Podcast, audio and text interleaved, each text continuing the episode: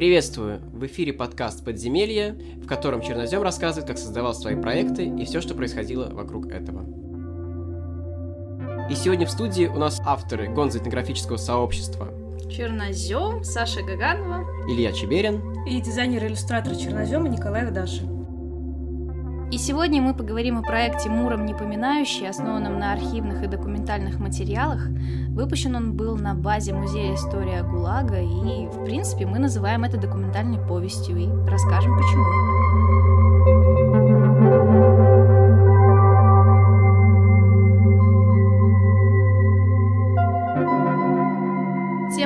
Проекта разрабатывалась нами достаточно долго, и пришла она издалека. Все началось с того, что один из наших подписчиков, прочитавших наш предыдущий материал про село Авдотино, прислал нам на почту предложение сделать похожий конзоэтнографический репортаж про село Авангард. Точнее, это даже не село, а железнодорожная станция с прилегающей к ней территорией, где в советское время располагался санаторий. Также там есть старая усадьба, церковь, и, в общем, подписчику показалось, что это достаточно интересно интересное место, о котором мы бы могли тоже рассказать, свойственной для нас стилистике. Мы решили поискать информацию про это место и наткнулись на интересную историю про священника Сергия Сидорова, который в 1920-е годы служил в церкви при станции «Авангард», и был настолько популярен и уважаем среди местных жителей, что однажды они даже отбили его у сотрудников ОГПУ, которые хотели его репрессировать и отправить в ГУЛАГ. И... Ну, что они, в принципе, позднее так сделали. Что, да, что в итоге, конечно, им позже удалось. Такая уважаемая фигура нас заинтересовала. Тем более, что мы наткнулись на довольно большой его дневник и дневник его дочери, да, о нем. Мы начали его читать и попутно узнали интересную историю о городе Муром. Оказывается, что в 1930-е годы Муром был настоящим церковным подпольем. Многие репрессированные священники выбирали именно этот город, чтобы поселиться в нем после возвращения из ГУЛАГа.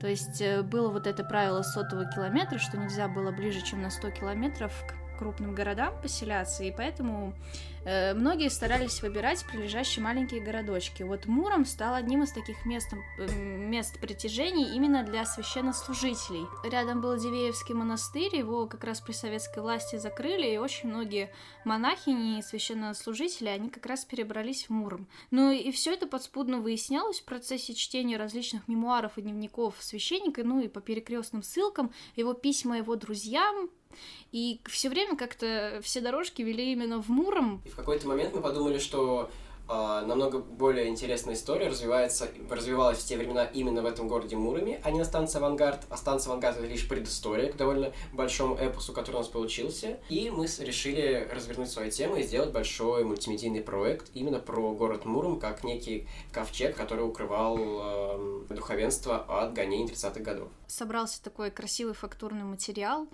домашних церквях, спрятанных в подполье в сундуках предметах священного быта, то есть какие-то книги, иконы, о женщинах, которые раньше были монахинями, а теперь они пошли кто преподавательницами, кто уборщицами на разные работы, кто там на фанерный завод, о священниках, которые оставляли свои семьи, уходили в близлежащие деревни, которых еще были церкви служить, и все это складывалось в такой красивый фактурный рассказ, что про целую просто, подпольную да, секретную да, со своими паролями, явками в, э, войной священников за работающие церкви, потому что всем хотелось служить, быть верным своему делу, а церкви не хватало. В общем, история складывалась интересная.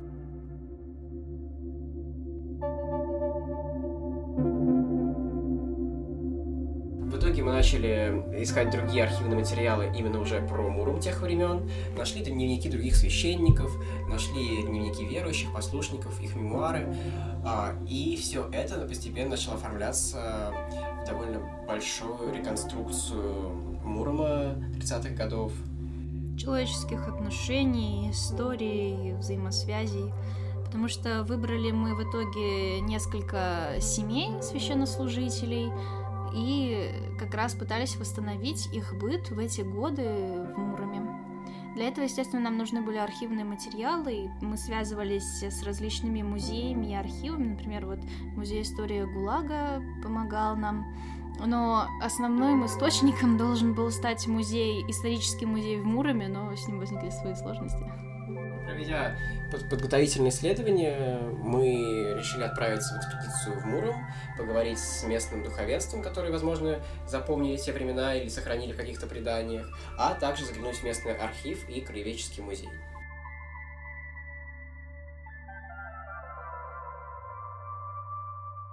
Отправились мы в экспедицию в Муром, была она не очень большая, всего 4 дня, и нам надо было за это время посетить музей, архив, чтобы собрать материалы исторические, а также пройтись по всем точкам, э, намеченным нами локациям, чтобы сфотографировать жилища героев. Как раз мы добывали их адреса из писем, из мемуаров, из фотографий конвертов, которые они друг другу отправляли, чтобы прям реконструировать эти точки, но, к сожалению, так вышло, что почти все эти деревянные дома, избы, в которых они жили, уже сейчас снесены, потому что они раньше располагались в центре Мурома, а сейчас там стоят обычные панельные или многоэтажные дома, поэтому их жилища не сохранились. Но здесь как раз сыграла э, плохую шутку история этого города, как некого такого церковного подполья, потому что во второй половине 30-х годов э, советская власть как раз-таки решила это все искоренить и mm-hmm. сделать даже на уровне инфраструктуры, снеся все эти избушки, в которых находились тайные церкви. Снеся половину церквей Мурма и близ- близлежащих территорий, поэтому на самом деле э, каких-то реальных мест и церквей, в которых служили священники, сохранилось вот реально по пальцам перечесть. Мы обходили не только Муром, но и все ближлежащие села, деревни. Вот и там есть Дмитровская Слобода, э, Карачарово село, вот как раз все топонимы, которые нам были нужны. И буквально только вот мы обнаружили одну сохранившуюся церковь, в которой служил один из наших героев. А, мы обнаружили дом э, как раз в селе Карачарова, где жила семья другого священника. Фанерный завод, на котором работала тоже одна из героинь наших, но он, естественно, сейчас обновлен, и такое большое шумное предприятие. То есть Фактически никаких фотографий, э, которые могли бы быть использованы в проекте, мы оттуда не привезли. И для, ну, как бы для нас это было очень плохо, потому что все-таки должна была быть документальная повесть. Также неудачная история возникла и, и с архивом, потому что местный городской архив, оказывается, содержал документы только с 1945 года, и то при этом часть из них сгорела. А тот период, который нам нужен был, 30-е годы, находился в Нижнем Новгороде, так как именно Горьковской области, которая сейчас Нижегородская, относился раньше Муром, и, соответственно, весь архив, архив туда переехал. Ну, как бы тут еще полбеды, а вот э, музе... с музеем вообще вышла неприятная история. Да, у музея когда мы уже поняли, что с архивом ничего не получится, мы решили обратиться в местный краеведческий музей, который, как мы выяснили на сайте, собирает устные и письменные воспоминания жителей о периодах советской власти. И мы подумали, что там наверняка могут быть какие-то записи, дневники потому что у них прям были на, э, на сайте музея была представлена галерея архивных фотографий 30-х годов, и мы подумали, что вот раз нет архива, то сам Бог велел поговорить с фондами музея, и, возможно, для э, документального матери... проекта они могут предоставить материал.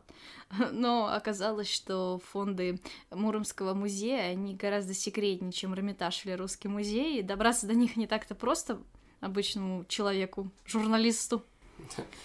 Да, сначала мы просто пришли, в, к, в, зашли в музей, нашли там окошко администрации, но там никого не, не застали, и нас, нам передали телефон, с кем мы можем переговорить по нашей теме.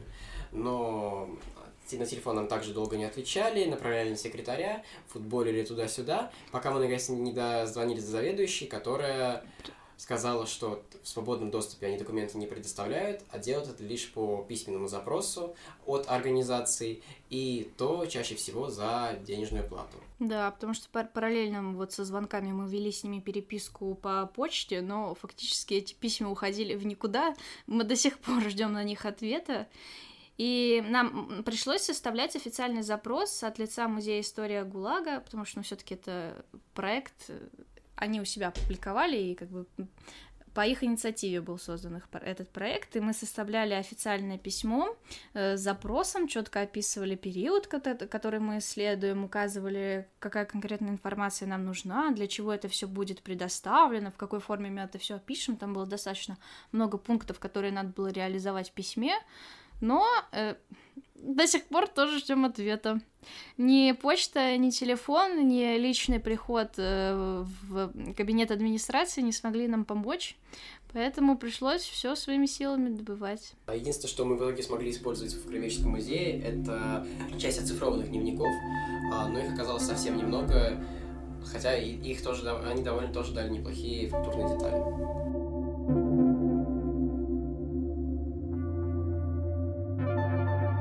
И в итоге, когда мы прошлись по городу, в котором уже остались только одни воспоминания о вот этой вот досоветском периоде, который был полностью уже перестроен, переобразован. Собрали много архивного материала про жизнь до советской власти, про вот эту активную жизнь, такую православную жизнь.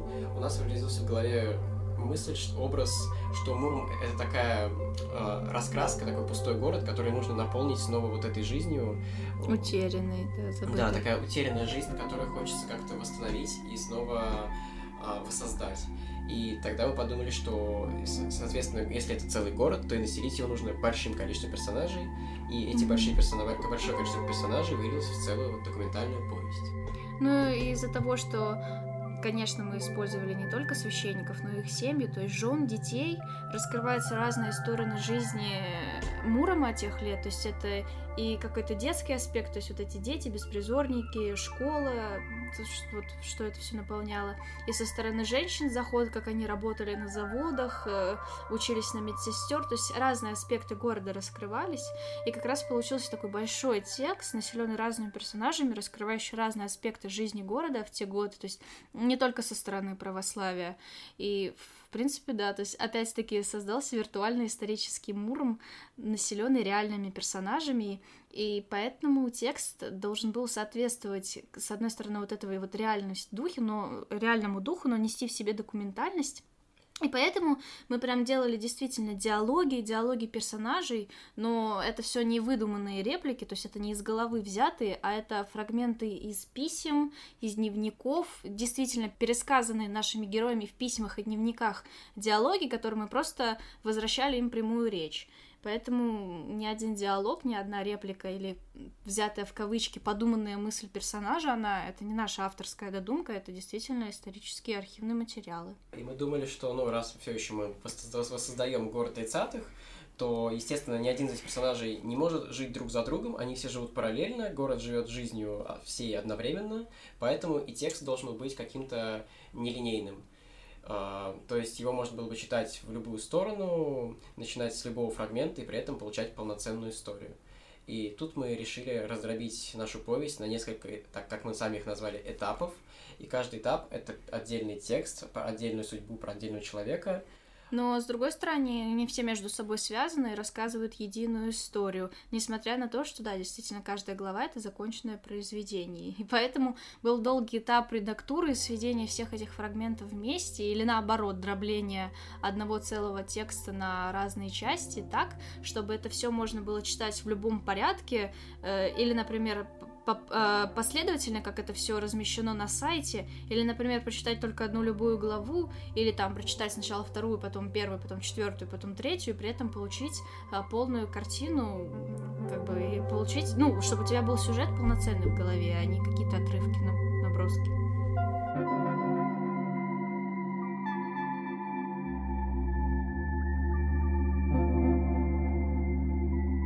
Получается, мы приехали фактически без э, архивных каких-то материалов, точных фактов, дат и записи писем, на которые мы рассчитывали, не привезли фотографии существующих локаций, то есть пришлось искать по различным фондам архи... просто архивные фотографии Мурома 30-х годов, пытаться найти конкретные локации церкви, которые ныне уничтожены, но, возможно, сохранились на старых фотографиях. Но тут, конечно, было не обойтись опять без иллюстраций. Да, архивных материалов в любом случае не хватило бы для полноценного восприятия текста.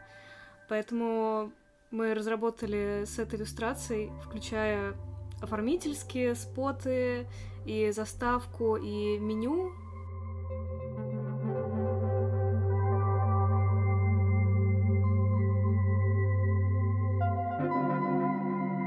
Да, ну, во-первых, нужно было объединить архивные фотографии и иллюстрации. Это мы делали с помощью рамок.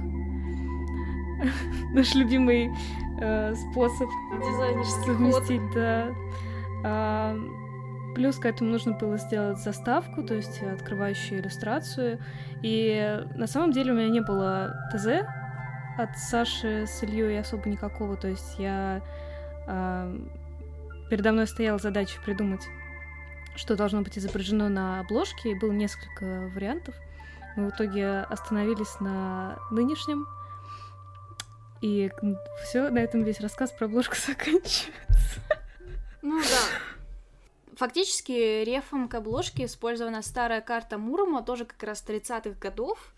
И она лежит в основе э, открывающей иллюстрации по центру, а по бокам мы решили разместить вот две враждующие фракции, которые противостоят у нас в тексте. То есть э, какое-то напряжение задать с самого начала. Ну да, то есть это виз- визуализация текста всего определенная. Ну да, такое. возможно, такой главный, достаточно простой, конечно, идеи да. э, противостояния священников и советской власти, но мне кажется, она вполне себе сработала. Да, и плюс к этому нужно было сделать э, оформление меню, которое отсылало бы к разным персонажам и веткам повествования.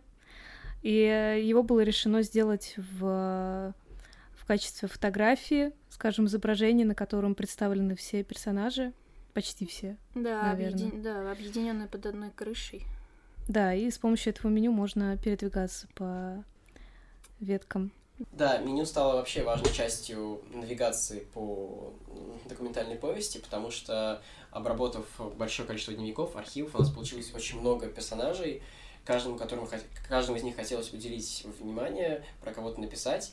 И в итоге мы придумали концепцию, что в нашей повести будет как раз-таки много персонажей, про каждого из них будет отдельная глава, про каждого будет своя история, своя судьба, но все они объединены общей линией, общим мотивом, поэтому текст можно читать как по отдельности, так и линейно, так и тусуя главы между собой. Да, и поэтому мы решили сделать интерактивное изображение как бы домовой церкви в разрезе, в которой на службе находятся все наши герои, а кликая на любого из героев, ты получаешь его историю. Ну, это на самом деле не совсем вымысел, потому что все эти персонажи действительно пересекались в домовых церквях, то есть э, был, бы, были места, в которые они действительно часто ходили, и то есть это не настолько выдумка, просто, к сожалению, нет архивных фотографий, поэтому с помощью иллюстрации как раз удалось собрать их всех вместе, э, как раз какие-то споты, которые тоже по тексту разбросаны, поместить на этой иллюстрации тоже, и получилось, что у всех их объединить. Общее групповое фото такое получилось у нас, как раз которое еще и выполняет какие-то геймифицированные функции, то есть отсылает к разным частям текста. И в самом проекте появилось а, мы решили продолжить мотив а, некого такого, как мы и сами проводили некое такое историческое расследование, раскрывая эту подпольную церковную сеть. Мы решили также нечто подобное предоставить читателям, вставив различные интерактивные элементы в проект.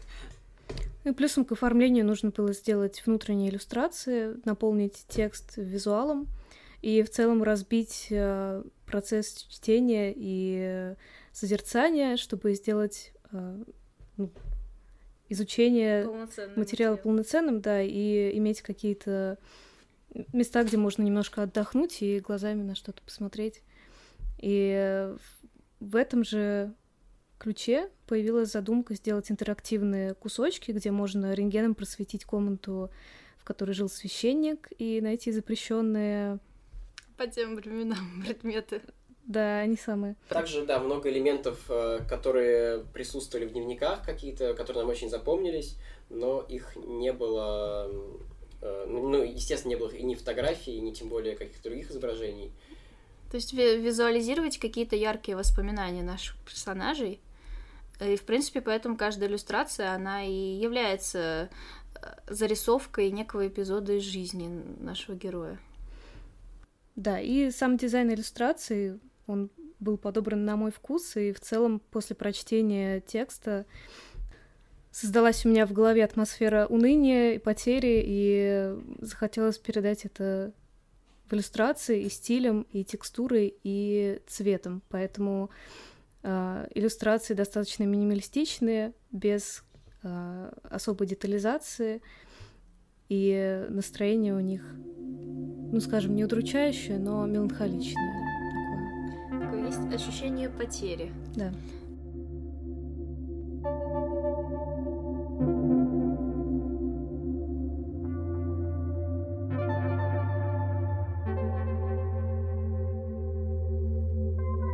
И тогда наша документальная повесть э, стала таким своеобразным виртуальным мультимедийным городом, в которой в равной степени играют роль и иллюстрации, и, и текст, и даже не, мы нашли архивные видеозаписи, которые также встроены в повествование. И все это вместе создает и общую атмосферу, рассказывает общую историю, которая намного сильнее влияет, воздействует на читателей. И Ну, как раз за счет того, что там действительно большая база источников, 21 источник, э, у нас указаны снизу в кредитах также там отдельный источник для фотографий. И то есть, когда ты читаешь, это этот текст, он кажется художественным, но когда ты понимаешь, что это действительные факты, документальные вещи, то, мне кажется, это еще сильнее производит впечатление. Но история получилась не только про наших героев, чьи дневники мы взяли за основу, даже не только про Муром тех времен, но и просто про история гонений а, советской власти на священнослужителей, потому что в самом тексте и в визуальном материале много дано исторического контекста. Это и война за престол Московской Патриархии, и различные Протоколы допросов. Да, и протокол допросов, и то, как вообще происходили репрессии с точки зрения юридического, в юридическом аспекте, как это они осуществлялись. Мы там рассказываем немного и про Бутовский полигон, на котором а, были расстреляны некоторые наши персонажи. Ну, то есть, получается, мы три исторических уровня раскрываем в тексте за счет использования архивных материалов. То есть, то есть э, уровень персональной истории героев, которые взяты за основу, уровень истории Мурома 30-х годов с его э, жизнью обычных э, крестьян, горожан и в то же время с разрушением церквей, а также третий уровень, самый такой масштабный, это советская история репрессий, православных репрессий. И я думаю, что за счет того, что мы попытались с- объять, так сказать, необъятное, захватить и три исторических уровня, три контекста учить, уч- учесть, и заложить а, визуальный ряд и документальную, художественную составляющую, проект а, прочитала достаточно разнородная аудитория. Это были одновременно и подростки, которым совершенно не знакома тема ГУЛАГа и репрессий, и даже солидные исследователи, которым просто было интересно, как можно эту архивную тяжелую информацию подать в, в игровом э, художественном формате и многие другие. Поэтому статистика была очень интересная, И разнообразная. да, и непредсказуемая.